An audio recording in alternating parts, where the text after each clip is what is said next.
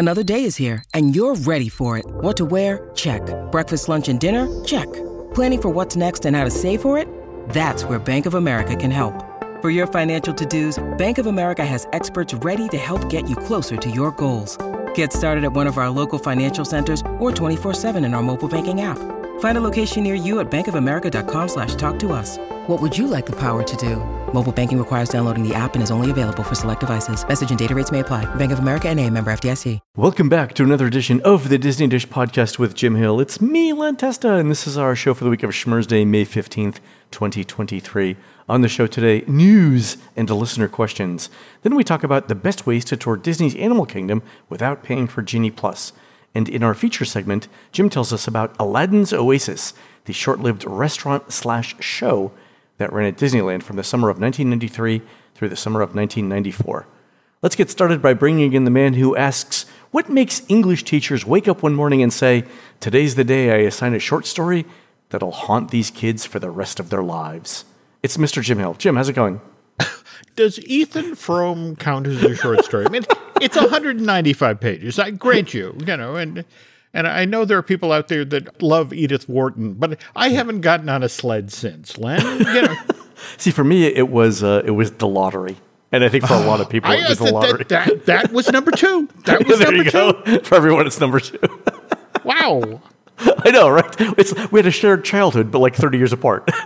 Holy cow. Shirley Jackson? Is that who wrote the Yeah, lottery? yeah, yeah, yeah, yeah. Shirley. Oh, oh, okay. Yeah. Those two, Len. well, sleep well, everyone, and good night. I know, right? Jesus. Oh, wow. Okay. All right, Jim. Let's do a quick shout out to subscribers over at DisneyDish.bandcamp.com. Thanks to new subscribers Corey Pages, New York, Sherry Fegley, Andy Belster, and the Princess of Panache, Dr. J.K. O'Neill, and longtime subscribers Wayne the Explorer, Paula Bolstein, Andy Harbert, and MKH Writer. Jim, these are the droid programmers who work behind the scenes to ensure that Ronto Roasters delivers consistently good wraps all day, every day. They say that because this is the first droid powered quick service in the parks, they've learned a lot, like what happens when you accidentally spin a case of sausages at 2200 RPM, and also that Walt Disney World's insurance adjusters can still be surprised once in a while. True story. Coincidentally, does this have anything to do with I'm not saying the two things are related. I'm not saying they're not. those folks who were, were injured by flying sausages over in Toy Story Land? Who knew? Who, Who knew, knew? links went that far? Yeah. Oh, Actually, I was there yesterday for breakfast and it was delightful. So no, Okay. no, no issues there at all. All right. Mm-hmm. All right, folks. Let's do the news. Folks, the Disney Dish News is brought to you by Storybook Destinations, trusted travel partner of the Disney Dish podcast.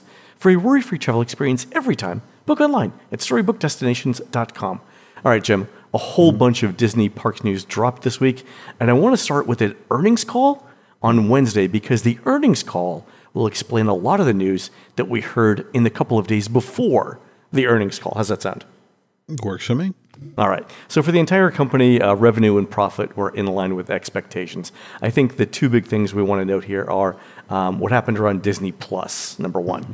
And there, Disney Plus subscribers dropped by 2% are around 4 million households. Most of that actually came from India, where apparently, uh, Jim, did you know this? Disney Plus lost uh, broadcast rights to cricket.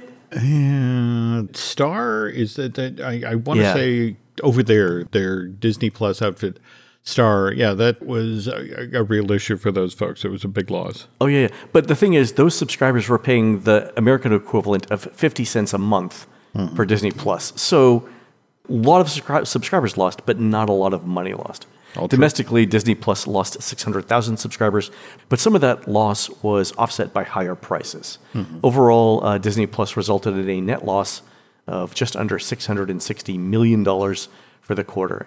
Also, Disney said it's going to remove content from streaming, but didn't say everything that was going to be removed, and that's going to result in another loss of 1.5 to 1.8 billion dollars. So, uh, still streaming is a whole a drag on uh, on Disney earnings, right?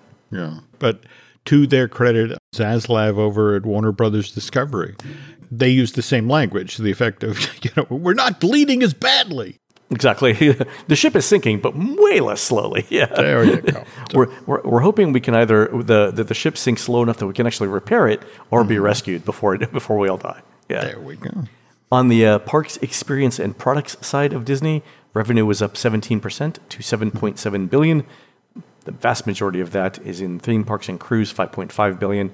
The important thing to note here, Jim, and this was sort of like in the middle of a paragraph, but uh, Disney said that while spending in the parks was up, the number of visitors was down in Walt Disney World, and that was only slightly offset by an increase in Disneyland. So you and I have talked about this for the last you know, couple of months, how it seemed like it was less crowded in Walt Disney World. Yeah, mm-hmm. and uh, and Disney's finally acknowledged that. Mm-hmm. Right, so fewer people coming to the park. Also, uh, just one quick thing to note: in the Q and A part of the call, Bob Iger noted that investment in the parks would be through higher capacity attractions and rides built on IP. So, higher capacity rides, no small one-offs. That might be why the Mary Poppins ride yeah. didn't didn't go through. It was like if we're going to spend that money, why don't we spend it on something that gets more people through per hour? I'm kind of fascinated, given how much you have been keeping track of rise of the resistance and the amount of downtime that's had per day. Two hours a day, every day. Yeah. Well, you know, it was, it interesting. Laurel and I were in, in the studios yesterday, and mm-hmm. we were mm-hmm. talking about how that's still a problem. And mm-hmm. it was a problem because we were watching some people who uh, who had got got in line, basically waited mm-hmm. for the hour, got kicked out of line, because the ride went down. And unless you make it to the first pre-show, Disney doesn't give you a come back later fast pass. Oh, you have to make it to the first show. So it's possible. Uh, so you know, Laurel just finished a, a class in statistics at mm-hmm. Columbia, and uh, and she, we were trying to figure out how many people per day get in line twice only to get kicked out twice per day. We we figured the number was in the dozens per day. Yeah, which is not it's not it doesn't sound like a huge number, but you know that's probably like you know five to ten families. Oh, easily that are impacted, you know. And if you think about the stories they tell when they get home from their yeah, vacation, they told yeah, and they tell ten people. They, yeah, so that's the yeah. Uh, that's the thing there. Yeah. Mm-hmm. So still not still not great there, but the point was for Rise of the Resistance that because it's making Disney so much money on an individual lightning lane, mm-hmm. they can't bring it down long enough to do the maintenance that would prevent the downtime. Mm-hmm. I mean, they could, but they would lose a lot of money. And so the the trade off for them there is like no one's going to tell Bob Iger that we have to shut the ride down for six months mm-hmm. to fix these core issues. Long term, you know, the, the very thing we're talking about, you know, that this dip in, you know, folks going to Walt Disney World. So, yeah, exactly. All right, on to the uh, better news. Disney's mm-hmm. earnings call was preceded on Monday by a set mm-hmm. of long awaited announcements from Disney. The first one, Jim, the park reservations go away starting January 8th, 2024 for mm-hmm. date based tickets. Now, Jim, you remember when Disney implemented park reservations. Originally, it was for the pandemic, but yep. then it became the rationale became, you know, we're going to keep doing this because it results in a better guest experience. And Jim, mm-hmm. to prove that I am becoming a better man every day, I resisted the urge to write to Disney's media relations and say, does the removal of park reservations mean an overall worse guest experience? Because you said it was better for putting it in. like, did not did not do that, Jim. I am a better man. Actually, here's what I really think it means is that um, mm-hmm. they're not going to sell park tickets mm-hmm. after a certain point. So park tickets become the reservation system during mm. busier times of the year. Disney hasn't said it yet, but I think that's sort of like the implied answer to that. What do you think? So work with me here. We don't have. yeah, I know where you're going. Go ahead. People buy vacation packages, go to Walt Disney World, yeah, and the notion of let's go to the kingdom today, or let's go over to the studios, and we're being spontaneous. It's a vacation. That's what you do. How do the date sold for that specific date tickets work with that many people on property? So I think what'll happen is. Uh, people who buy multi-day date-based mm-hmm. tickets like let's say you're going for christmas if you buy mm-hmm. a ticket from december 25th through the 31st right okay. You're going to automatically be guaranteed access to whatever parks you want for those days. Okay. Okay. But when it reaches a certain level mm-hmm. right disney will probably start cutting back on individual date-based tickets. And my guess is probably for hollywood studios first right? Mm. and then magic kingdom right? That's my guess I love that we're trading the quicksand snake infested pit for, for a slightly spiders. nicer looking for spiders. there we go. Yeah, yeah. The it, but you know the, this also addresses the issue that Disney had with the lawsuit in California, where people had an annual pass but couldn't get reservations. And by, so by saying if you have a ticket that guarantees you mm-hmm. a reservation, then you eliminate that problem. Yeah. Okay. Also, speaking of annual pass holders, annual pass holders will have more days where they don't need to make a reservation starting in 2024. So that's good. Also, Jim, big news the Disney dining plan returns for 2024. Did you hear the rejoicing from your window, or did you actually have to go online? Because I heard it from here in celebration. I do get that, but knowing what the Disney dining plan is, what a gas in the tank it is for Yeah. A certain subset of people, like, oh, now we're going to Disney. What does that say about long term reservations? I mean, you face it, the, the, the fact that this is returning in 2024, 24, yeah. what do you think that means? It means they've written off 2023. well, y- you know, and I, I'm only partially joking here, but it's May, Jim. People have mm-hmm. already made their vacation plans for the year, mm-hmm. right? If it's May, people have already made their summer vacations. They mm-hmm. probably figured there aren't that many people that we're going to change their minds on between May and the end of September, which is the end of Disney's fiscal year. Right? We might as well just start it, you know, in 2024, which is a date when people understand, right? Mm-hmm. People who are coming for Christmas have already booked for Christmas and so on. Mm-hmm. Yeah. Mm-hmm.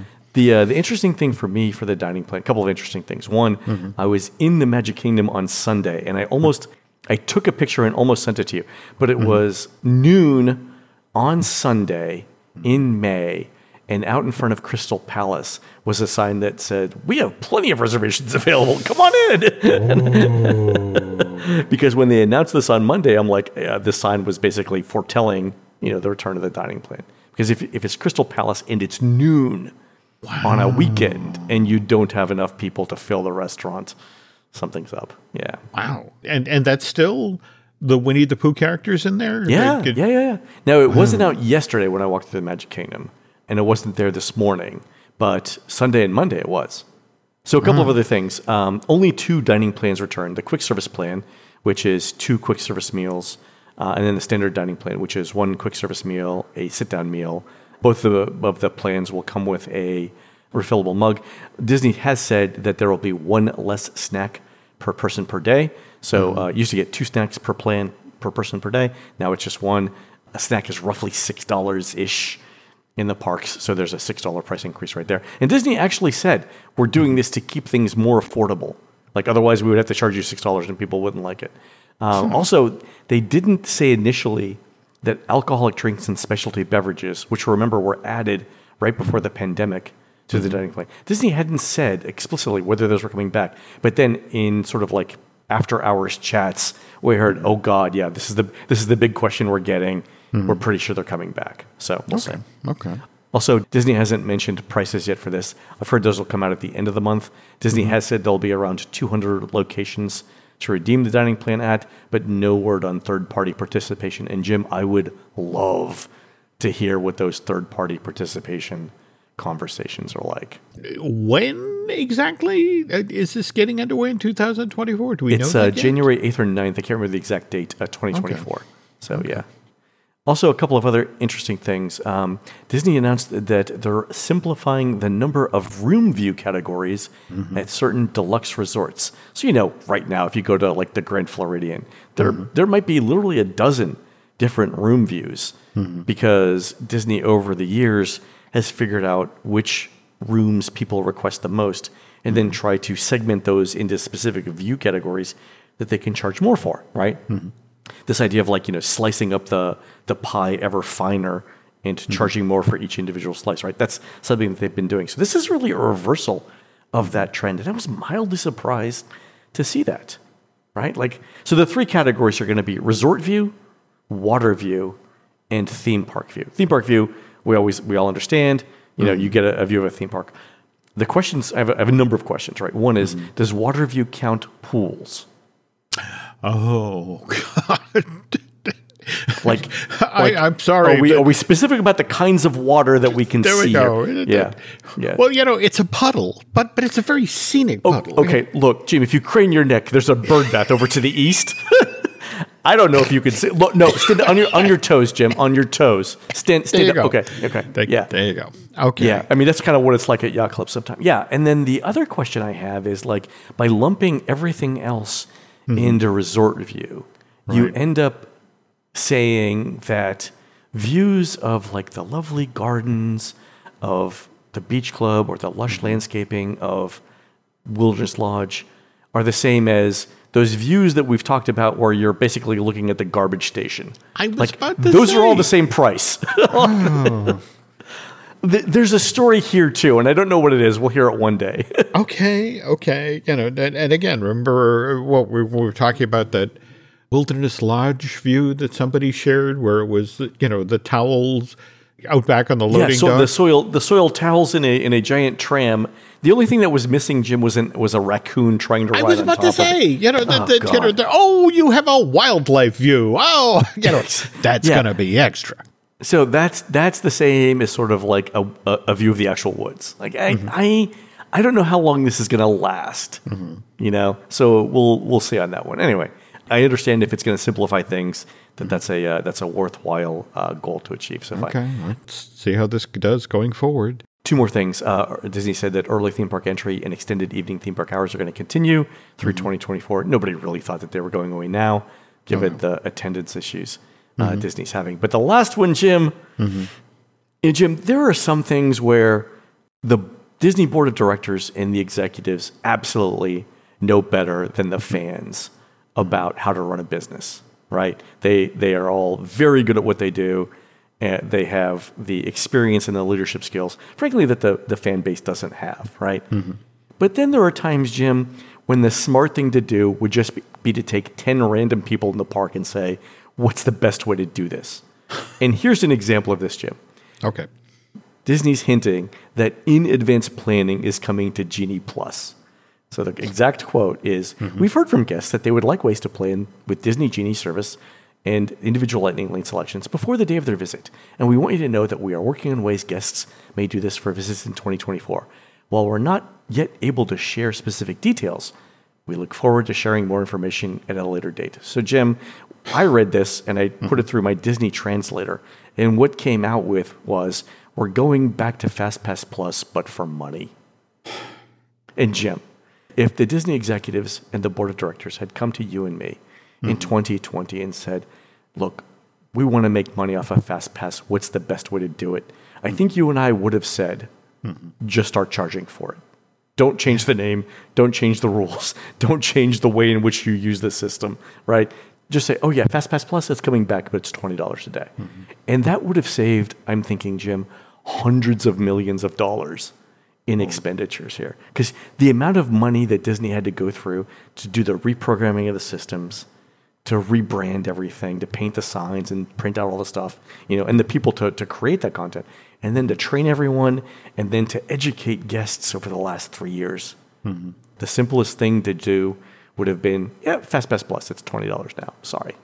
And we all would have said it. There's not a single person who listens to this show Mm-hmm. who, given the choice between FastPass is now $20 or the thing we got with Genie Plus, would have gone with Genie Plus. No one. Friend of the show, Jim Scholl, shared the number that the company had to spend just when they rebranded from Disney MGM to Disney's Hollywood Studios.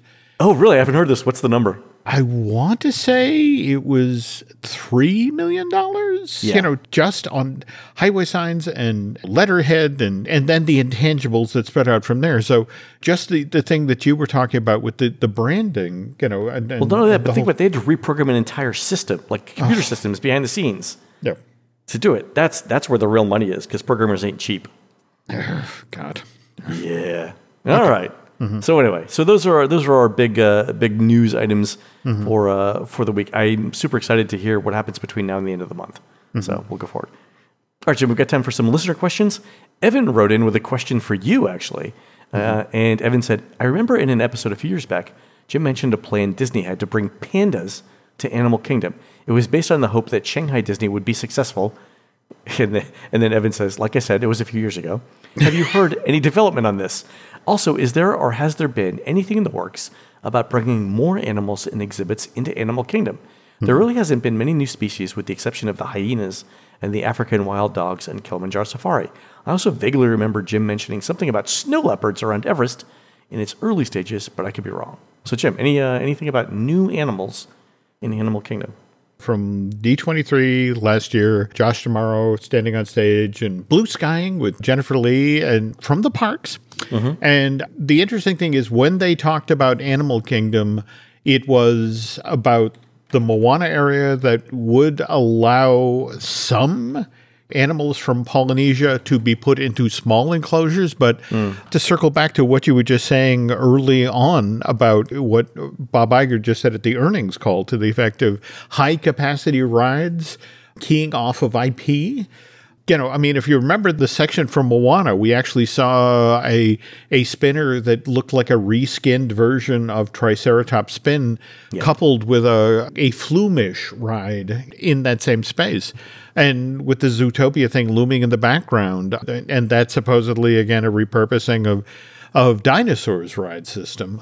I wish there were better news about animal things of size, but the, the hard reality is that you have to put so much money into back of house when you, you create new animal exhibits, whereas during this time when when a, a Disney is still paying down you know the giant debt from the Fox asset acquisition, a ride you know, and especially if you're reskinning the Triceratops Spin and and Dinosaur. Yeah. In the long run, rides might be cheaper. Yeah. Well, yeah, no, that's it exactly. And and Evan mentioned the snow leopard thing. I I actually remember uh, that was from the very first booklet of potential ideas for uh, which at that, that point by the way that was back when Michael Eisner was pushing that it was Disney's Wild Animal Kingdom. Ah. And the attraction that was going to feature the snow leopard you were basically going to take a skyway through a giant building that was supposedly taking you up the side of, of the Himalayas. And, you know, for example, there'd be one animal enclosure where you could look down at muskox, and there'd be another animal enclosure where you could, you know, see the snow leopards. And then in the final enclosure was where the lightning would strike and you would get to see for a, a brief moment the Abominable Snowman, you know, which that ride never made it into the parks, but eventually we did get Expedition Everest. Yeah. All right. You know, I mean, so we never got our muskox, we never got our snow leopard, but we did get the Abominable Snowman. All right, fair. And and so Evan, you know, it's uh, it's kind of sad that uh, there are no immediate plans to bring in African uh, or other species into the animal kingdom. But let me give you the bright side of this. As a Floridian resident, uh, Evan, invasive species like the Burmese python, the red lionfish, and the giant African snail are constantly moving north from the Everglades, Evan, and it's only a matter of months until you're walking along your your uh, walkway at uh, Art of Animation and you see one of these things trying to come up and snuggle you. So, Evan, it's only a matter of time. Isn't the, uh, the panda considered an invasive species as well? You know, just like you come home and all right, all right, who ate all the bamboo? I don't think you let them out into the Everglades, though. I think that's where we're going with that. well, I'm just saying, Len, could be fun. They'd be easy to spot. I'll, I'll tell the uh, Florida Wildlife Commission about your suggestion, and There we go. if they There get back to you, let me know. Okay. All right, another letter from uh, Rick who says uh, last week's Star of the Day program was especially interesting as I have a connection to it. One of our best friends was the main plaid for the program when it launched and for several years after. He was the personal tour guide for most of the stars and has tremendous stories about everyone that visited. Some really great ones about Jim Henson and Carol Channing. By the way, Jim, have I ever said that Carol Channing was my least favorite guest on Love Boat? Honest to God, she was with Betty White, and Oh. every me muttering things about Carol Channing in the background while Laurel's trying to watch Love Boat was the one theme across eight seasons that we had. Drove me insane, like nails on a chalkboard, Jim. I'm sure she's a oh. lovely woman, a saint. Okay. But Okay. anyway, mm-hmm. okay. Anyway, Rick says uh, I forwarded your show to him, and he mm-hmm. enjoyed the trip down memory lane. He did have two mm-hmm. small clarifications. One, each star visited for five days each, not five or 3 No, so that's good. Also, he confirmed that only one of the cement squares was kept for each star. The others were disposed of, so there goes the revenue stream that you suggested. You know, sometimes, Jim, the show is just heartbreak. That's all I'm saying. Rick is correct. You know, in fact, again, the whole notion was they would do two stars of the week, and eventually mm-hmm. they realized it was more cost effective to do one star per week. So, you know, it was Howard Duff. You know, for you know, Monday through Friday, go to the studio. There's Howard Duff. All right, but evidently there's at least one Disney executive who, if you go out to his patio at the back of his house.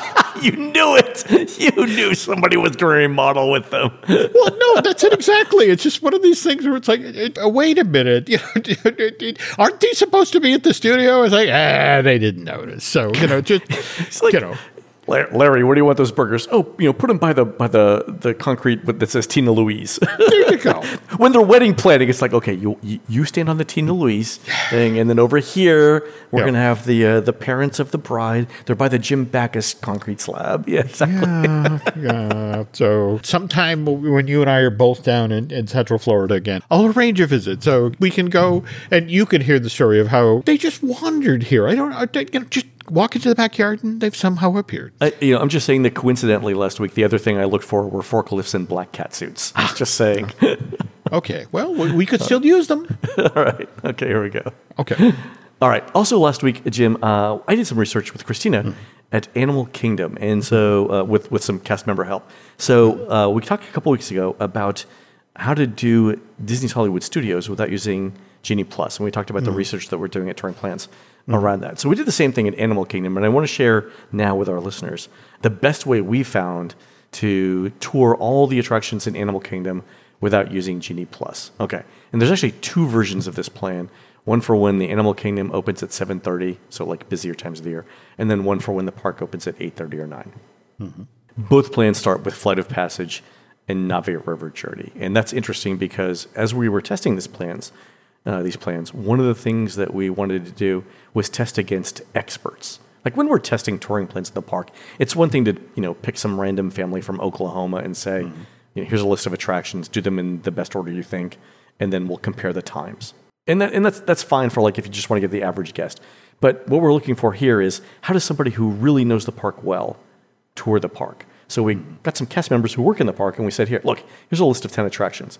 Do them in whatever order you think is best, and then we're going to compare the times with the touring plan software. And the interesting thing is, everyone starts at Flight of Passage and goes to Navi River Journey. That seems to be the consensus bet as to the first first two attractions you should go on. Hmm. All right. So if the park opens at 7:30 after Navi River Journey, you should do this in these orders: the Mickey Mouse meet and greet over at Adventurers Outpost, hmm. then Kilimanjaro Safaris, then Expedition Everest, then Triceratops Spin, then Dinosaur. It's tough to be a bug or Kali River Rapids. And by the time you get to It's tough to be a bug in Kali River Rapids, it's sort of like a whatever you feel like going on next type thing. Mm-hmm. I put Kali River Rapids in because it's uh, the the last thing before lunch and it gives you time to dry off. But you could mm-hmm. easily switch those if that's the way you want to walk through the park. Mm-hmm. So the interesting thing here, though, is the decision about seeing the Adventurers Outpost meet and greet with Mickey Mouse before Kilimanjaro Safaris. And it turns out that the wait at the Mickey Mouse meet and greet grows faster than the wait for Kilimanjaro Safaris at this time of day. And that's why you do it first. Interesting. Yeah. So adding in meet and greets is tricky for a couple of reasons. One hmm. is, and this is why, like, you know, most of the touring plays you read online don't really do it because it's hmm. hard. Y- You know this, right? Uh, meet and greets have super low capacity, Oh, God. couple couple hundred people an hour. So hmm. you're either getting there as soon as they open, or mm-hmm. the wait time grows much faster at any than at any other attraction at that time, mm-hmm. because a hundred people in line at Kilimanjaro Safaris is probably a couple of minutes of wait. Mm-hmm. A hundred people in line at Mickey Ma- Mickey's meet and greet is probably half an hour wait, right? Oh, so He's- it's it's he's- literally ten times the size, uh, ten times the weight at meet and greet, given the same number of people, right? The uh, the interesting thing though is that if the park opens at eight thirty or nine, there are more people who are willing to get up at that time for vacation than when the park opens at seven thirty. So the dynamics change, and there you would do Flight of Passage, Navi River Journey, but then you would go to safaris and because the line at safaris would get too long. Then Kali River Rapids, then the Adventurers Outpost, Outpost meet and greet, then Everest, Triceratops Spin, and Dinosaur. And it's tough to be a bug. I mean, there's a, an amazing amount of back and forth here, though. Um, It is. That's the thing. Um, and you know there are ways to if you if you wanted to to walk less, um, there are ways to do it. In fact, uh, one of the interesting things that both the cast members that we tested with and the software came up with is if you said I want to minimize walking, minimize backtracking, and I walk slow, it basically starts with a counterclockwise tour of the park, starting with Pandora.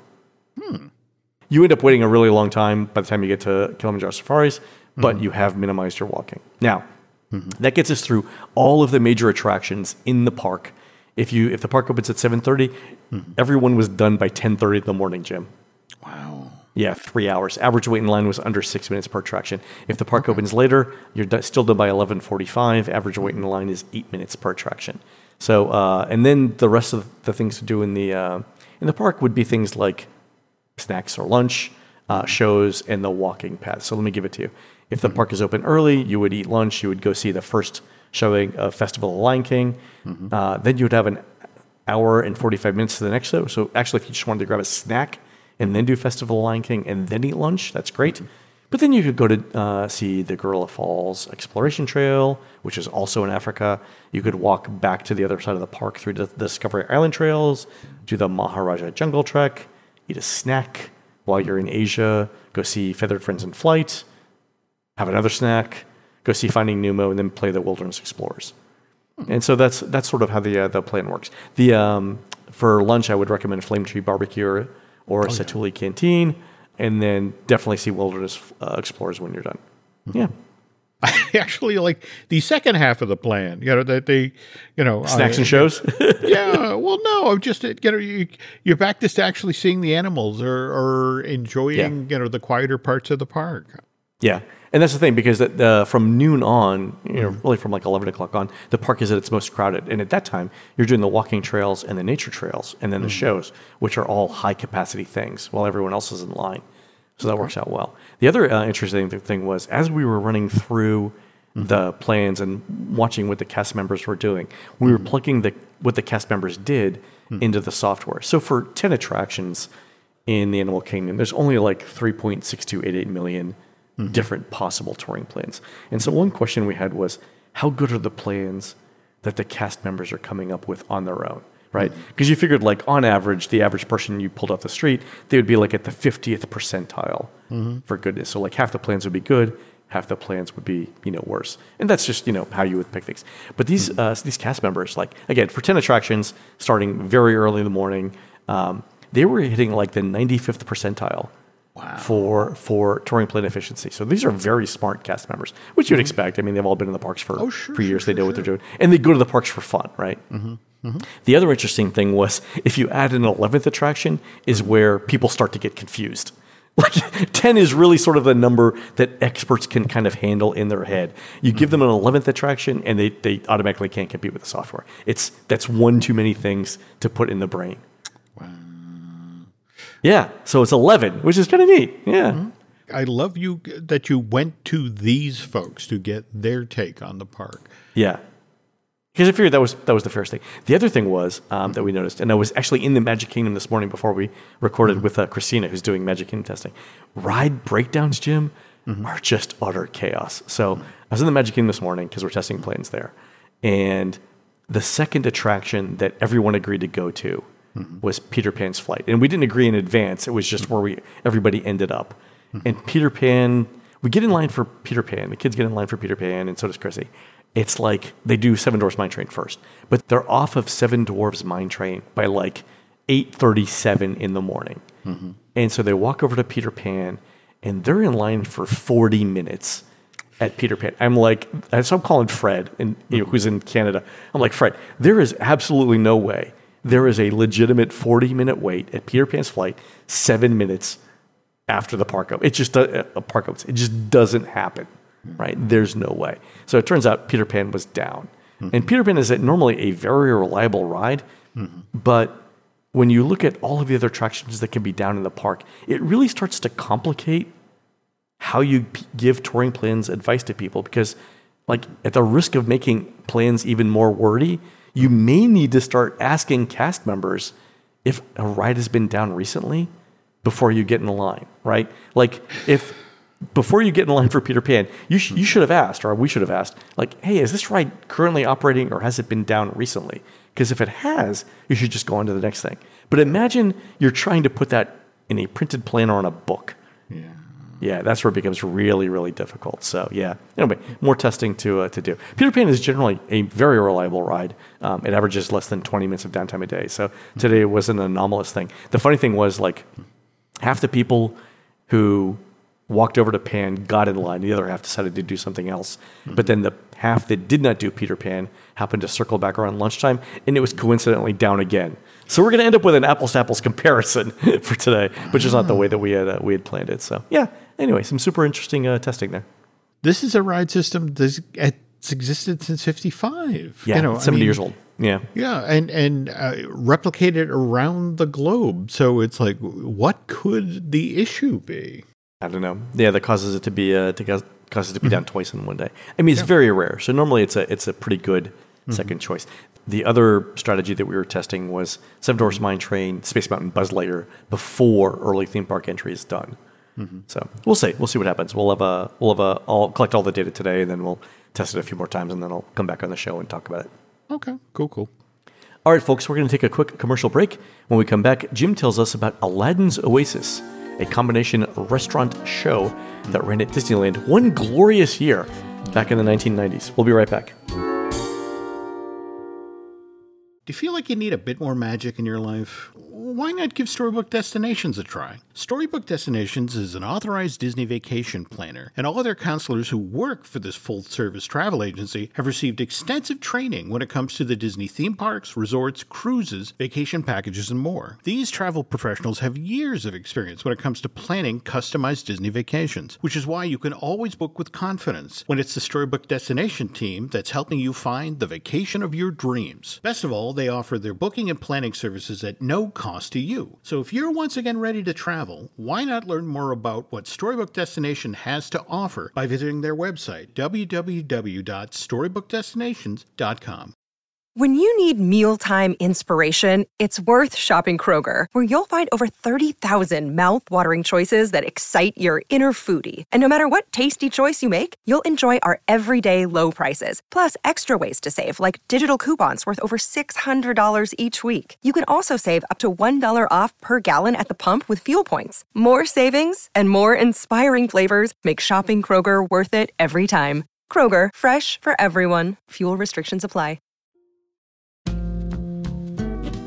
As I was walking through the Magic Kingdom with Chrissy today, we both walked past the Diamond Horseshoe Saloon revue. And ah. I remember, because again, we were talking about touring plane software, that that was once also a restaurant slash show. And I remember how super complicated it was to program in a computer and say, yes, this is a restaurant, but it's also a show. Mm-hmm. Because the interesting thing there was you could kill two birds with one stone. Hmm. You could get something to eat and you could get some entertainment. But that wasn't the first time Disney's tried that, right? No, no. In fact, what's kind of intriguing about Aladdin's Oasis is that uh, there was a show ahead of it. Uh, in fact, a, a restaurant show in the exact place where this was eventually constructed in Adventureland in the mid 90s, and that was Tahitian Terrace.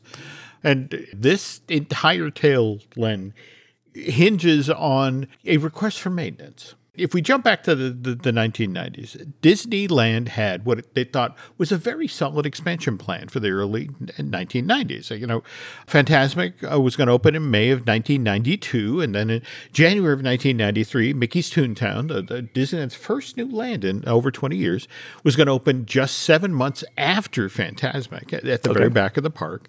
And then uh, it was Frank Wells himself who, who requested this. But evidently, Roger Rabbit Cartoon Spin was done when Mickey's Toontown opened in January of 93. But Wells was like, wait a minute, we're going to need something to promote the next year. You know, just let's mothball that. And then one year later, let's announce that, hey, you can come to the park and see Cartoon Spin and so that's January of 94. And then if we jump ahead another 15 months after that to May of 95, this is when Indiana Jones Adventure is going to come online. So for four years, Disneyland had what they thought was a really solid plan to keep consistently high attendance levels. Because remember, you're you're particularly when we're talking about the California parks, you know, you're relying on Southern California locals, folks who come from you know, 100 miles away, you know, at least once a year.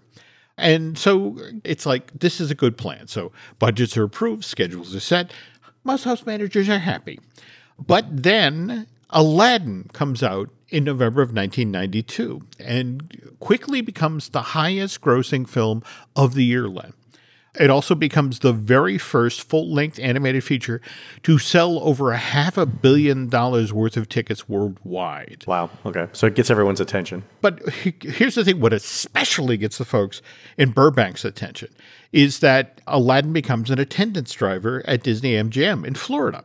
They get the Aladdin's Royal Caravan Parade that debuts December 21st, 1992, about four weeks after the movie first bows in theaters.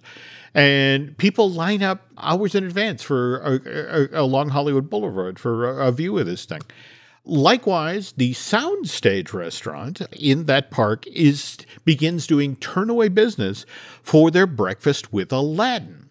Really? Yeah. And so this does not go unnoticed by the folks in Burbank.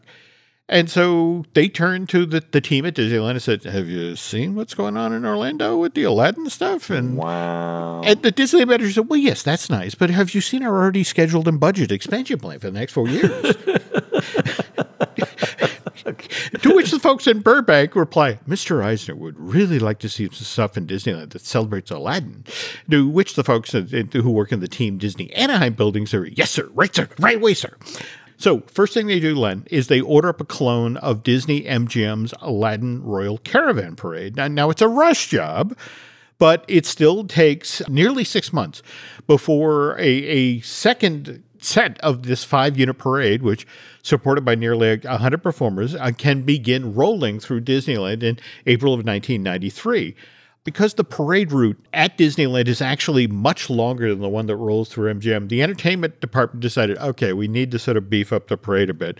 So they added Bring on the dancing horses. well, you're not entirely wrong. Okay, the three additional sets of characters added to the Anaheim Royal Caravan. We got the Peacock Girls, the Okay. Silk Maidens, and the Harem Camels. Harem camels. I'm just telling you, Len. uh, Trust me on this. Harem? Do not Google harem camels. These walk around characters will haunt your dreams. Okay, oh, you no, just I have to do it. Go ahead, keep talking. Okay. So anyway, all right. Now we get to the food component of today's story. Disneyland really wanted an Aladdin-themed restaurant that would do the sort of turnaway business that the, the soundstage at MGM was doing with this breakfast in Aladdin. On a parallel track, the folks who ran the Tahitian Terrace at Disneyland, which by the way opened in 1962. And, and this is the flyer they used to hand out to guests as they came through the turnstile to, to, to promote this Adventureland eatery. It offered unique Polynesian specialties served in an exotic setting bordering the rivers of the Jungle Cruise. And this was something Walt himself put in motion. So, you know, that there were all sorts of little Walt touches to the show. Like, for example, the waterfall curtain. This was actually one of the defining features of the Tahitian Terrace as, as folks are sitting there eating their teriyaki steak or their Australian lobster tail, this waterfall curtain would suddenly part and then performers would step out and, and begin spitting torches, you know, flaming torches or pull people on stage and teach them how to hulu. Uh, Wow. Excuse me, hula. And the waterfall curtain from 62, Len, is starting to look a little raggedy. I mean, he's 30 years old, so yeah. Yeah. So the park's maintenance team had a sit down with the Imagineers. Given that the Jungle Cruise was supposed to un- undergo this huge reinvention the following year, that was the year when all of the boats uh, for this Adventureland attraction were going to lose their signature white and red awnings and then get far grubbier, more beaten up look with with the idea that the boats that were floating by the Temple of the Forbidden Eye would now look like they were part of the world of Indiana Jones. Oh, okay. All right. And so the the people who are in charge of the Tahitian Terrace are like, hey, we know you're making changes to the Jungle Cruise next year. Well, while all that work's going on, can we please get some guys to come over and fix the water curtain at our restaurant? it's- Maybe it's just clean the leaves out of the gutter. That might fix it. I'm There just saying. okay. To which the Imagineers say, we have an even better idea. dun dun dun. We're now going to gut the Tahitian Terrace and turn it into Aladdin's Oasis, which will feature animatronics and elaborate special effects and, and Just, ornate just, just need the gutters clean. Just need the gutters clean. And the, the- no, you, the, the guys in the T-shirt, you're not wrong. It's like we, we just need the waterfall curtain repaired. it's like you go to the dentist for just, you know, routine cleaning and they're like, you got 12 hours? 'Cause you're you need some work. You can go to SFGate. They had an article that they printed just last year You know, I mean, mind you, the Tahitian Terrace, after 30 years in Operation Land and over 40,000 performances, it closes in April of 1993. And there are employees who are still bitter about Bitter it. to this day. Yeah. Yeah. Walking around saying there's nothing more dangerous than an Imagineer with a budget. Yeah. well, no, no, they didn't have a budget, Len. They had a blank check. All right. Oh. So this is what happened. They- Now, the way it normally works at Imagineering, when you're going to redo a restaurant, and, and you and I have talked about your experiences dealing with this. In fact, wh- wh- wh- when we were at Disneyland last time, and you, you were commenting on the fact that the bathrooms at uh, DCA still reflect the, the lands that used to be there, because that's Yeah. the most difficult thing to change, right? A, a, a bathroom. Ba- no one wants no one wants to do a bathroom remodel unless you absolutely have to, and that's why they don't. Yeah, Okay. there's some glorious tiles in there from from the early 2000s. Yeah, Yeah, no, absolutely. I mean, you know, uh, particularly Paradise Pier and over at the that's right. garden. The Paradise Pier is like it's like three revisions back. Oh, yeah, on Paradise yeah. Pier, the uh, the one behind the uh, the merry-go-round. Yeah, No, no, no, no, absolutely. But to get back to the Tahitian Terrace, uh, Aladdin's Oasis thing. So when Disneyland typically does a restaurant redo from the concept phase to the first guest coming through the door is typically a year. In the case of Aladdin's Oasis, again, Tahitian Terrace shuts down on April 17th, 1993. Three months later, Aladdin's Oasis opens. And Wow. They did not have blueprints when they started this thing. put the two by four over there. it's so much worse, Len. You know, in fact, the, the, you literally have a construction team standing in the restaurant they are gutting, and it's like, well, what is this place supposed to look like? Is like, hang on. Somebody actually walks down to Main Street, goes into the bookstore, buys John Culhane's The Making of Aladdin book, and Yeah. they, they literally bring that back to the work site. And it's like pointing to illustrations from the movie. Well, it's supposed to look kind of like this. The plan was that Aladdin's Oasis would present eight shows a day, uh, it, starting at 11 a.m.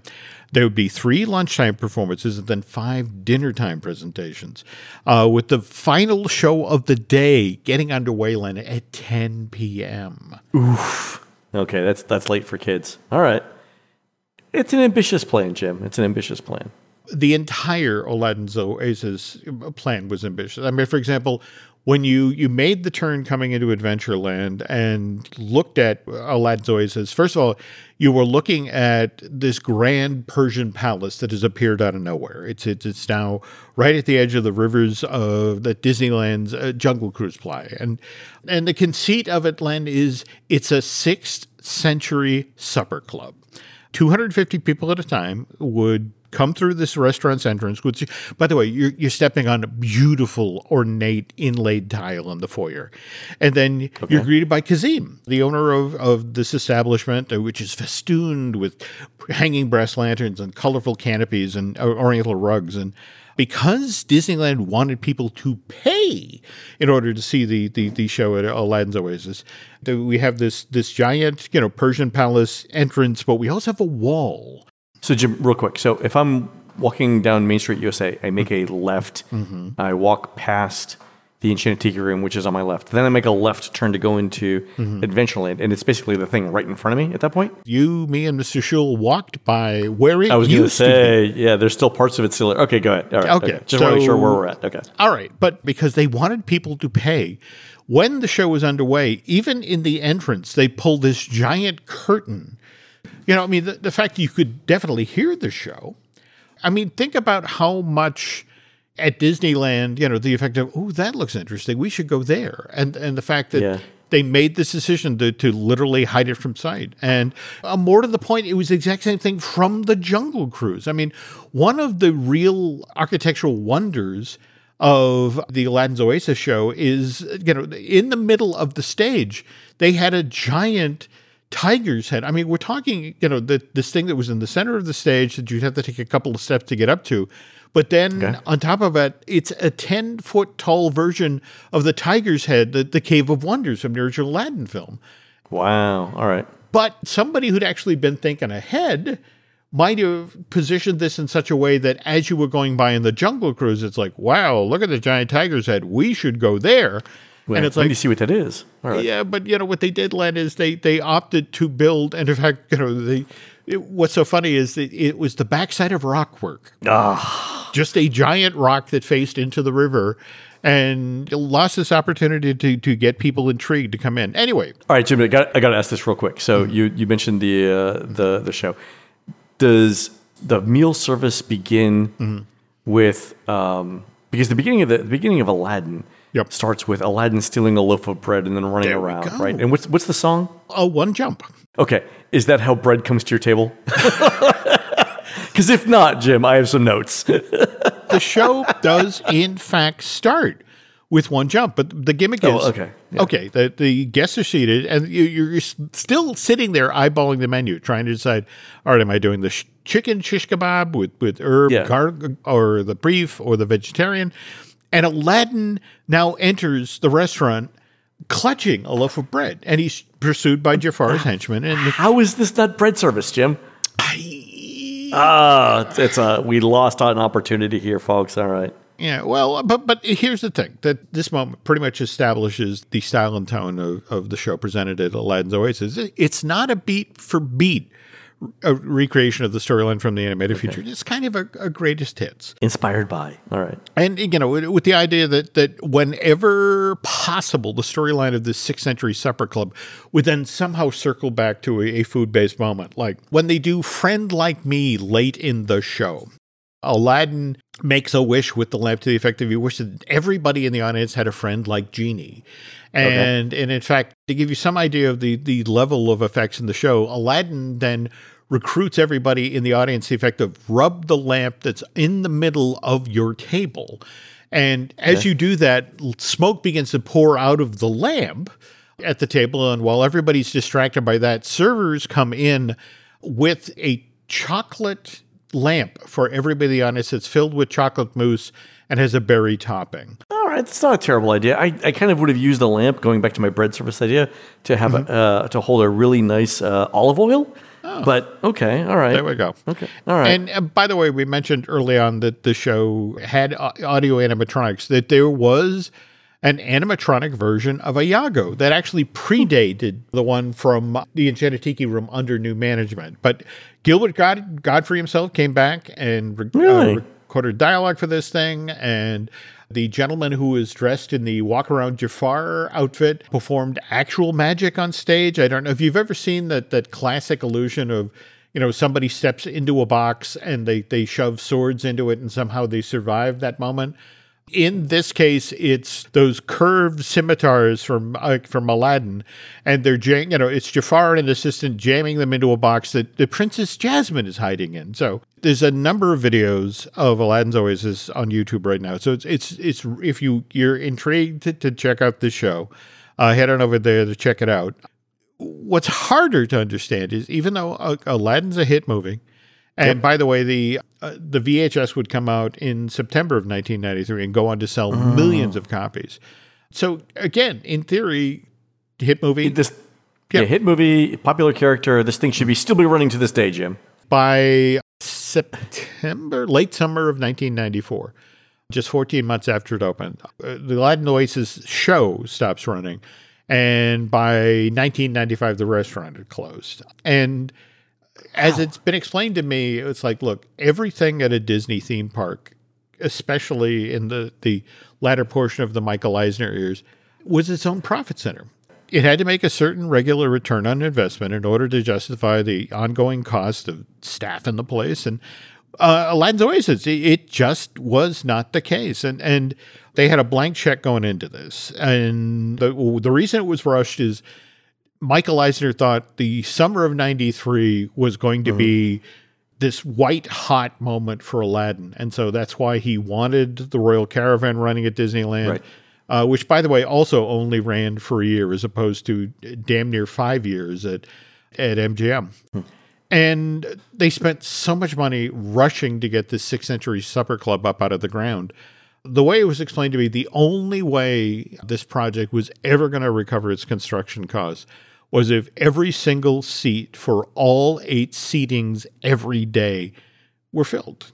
That sounds like a fabulous plan. A total, total success. Really Well, doable. And, and and they tried. They really tried to get people to go to this thing. In fact, for a time, if you booked reservations for uh, Aladdin's Oasis, they would include a prime viewing spot for the Aladdin's Royal Caravan Parade, and, and Mm. they'd even throw in a reserve viewing spot for Fantasmic, which was relatively new at, at that point and still a white like, hot like show. a first attempt at a you know, first attempt at a dining package. Yeah, but okay. So I, I get it. You know, Aladdin's a hot property. Yep. Um, but still, Jim, there's going to come some random Tuesday in September when there's a 2:30 show that just isn't filling by itself, and you're not going to drag people off of Holly, uh, Harbor Boulevard Mm-hmm. to do it. Okay. but they put so much money into it, Len, that long after they'd abandoned the idea of using it as a, a restaurant, they then began to do a story time with Aladdin and Jasmine. And I remember this. Yep. Yeah. Okay. Uh, you could go in there and they'd tell the story of themselves of Aladdin, and the genie would join them, and then there would be this amazing photo op in front of uh, the Cave of Wonders. And there was even a, a time when they had this amazing Cave of Wonders prop, the giant tiger head, that Disney invented a another way that they could reuse this space, and it, it, it involved a certain Dr. Jones oh, there you go. sadly just like okay we have to write this off and so that they tear it down and they create the tropical hideaway which which came online in december of, of 2018 and during our most recent visit to disneyland i, I ducked in there and, and got a dole whip and uh, i mean very pleasant space but the failure of aladdin's oasis it exacted a price line. Uh, the Imagineers had two other supper club experiences in the works for the parks back then. One of them uh, would have been built at Disney's Boardwalk and uh, would have been Little Mermaid themed. That there's a couple of pieces out, our artwork out for this thing that are just amazing. And hmm. the other one, there was a time on Sunset Boulevard where we were supposed to get the South Seas Club. That would totally go with the studios. Oh, that would totally make sense. Yeah. So the Aladdin show, f- the Aladdin dinner show, failed so hard that it took down two other dinner shows with it. it. did. A, a, a, a project failure rate of three hundred percent. There we go. Jim, that is that is, that is an achievement, Jim. let, me, let me tell you, I've been on some failing projects before, but never one that has killed three times as many projects. No, just- wow, how about that? Uh, Well, well, again, you know that that's the thing. They were, you know, they were so certain. You, you think about project going forward with a blank check, and normal takes a year to build these things. They get it up and running in five months. I mean, that's nuts. So, anyway, speaking of which, Yeah. I have to assume we have some listeners who managed to get into Aladdin's Oasis during that brief 14 months that it was up and running. And uh, what are your memories of this this short-lived dining experience at Disneyland? Oh yeah, that's, that's a fantastic. If anybody's uh, actually done this or has photos, please send them in. But um, more to the point, come back next week, and we, we'll have the story of the sequel, which is the the secret of the Stone Tiger. All right, Jim, that's fantastic. I uh, I love it, and uh, nice uh, segue into next week's episode. I try. All right, folks, that's going to do it for the show today. You can help support our show and Jim Hill Media by subscribing over at disneydish.bandcamp.com, where you'll find exclusive shows never before heard on iTunes. On next week's show, I'm trying to talk Laurel into seeing Indiana Jones 5 in theaters. So Jim talks about the Indiana Jones Summer of Hidden Mysteries promotion at Disneyland Park in 2008. You can find more of Jim at jimhillmedia.com and more of me, Len, at touringplans.com. We're produced fabulously by Aaron Adams, who'll be bringing Thea Adams recipes for tzatziki to the 2023 Big Greek Festival from Friday, June 16th through Sunday, June 18th. Aaron Souvlaki is going to run out before then, folks, so get there early at the St. Andrew's Greek Orthodox Church, just across from the Casa de Pasta on Sussex Turnpike in beautiful downtown Randolph, New Jersey. While Aaron's doing that, please go into iTunes and rate our show and tell us what you'd like to hear next. For Jim, this is Len. We will see you on the next show.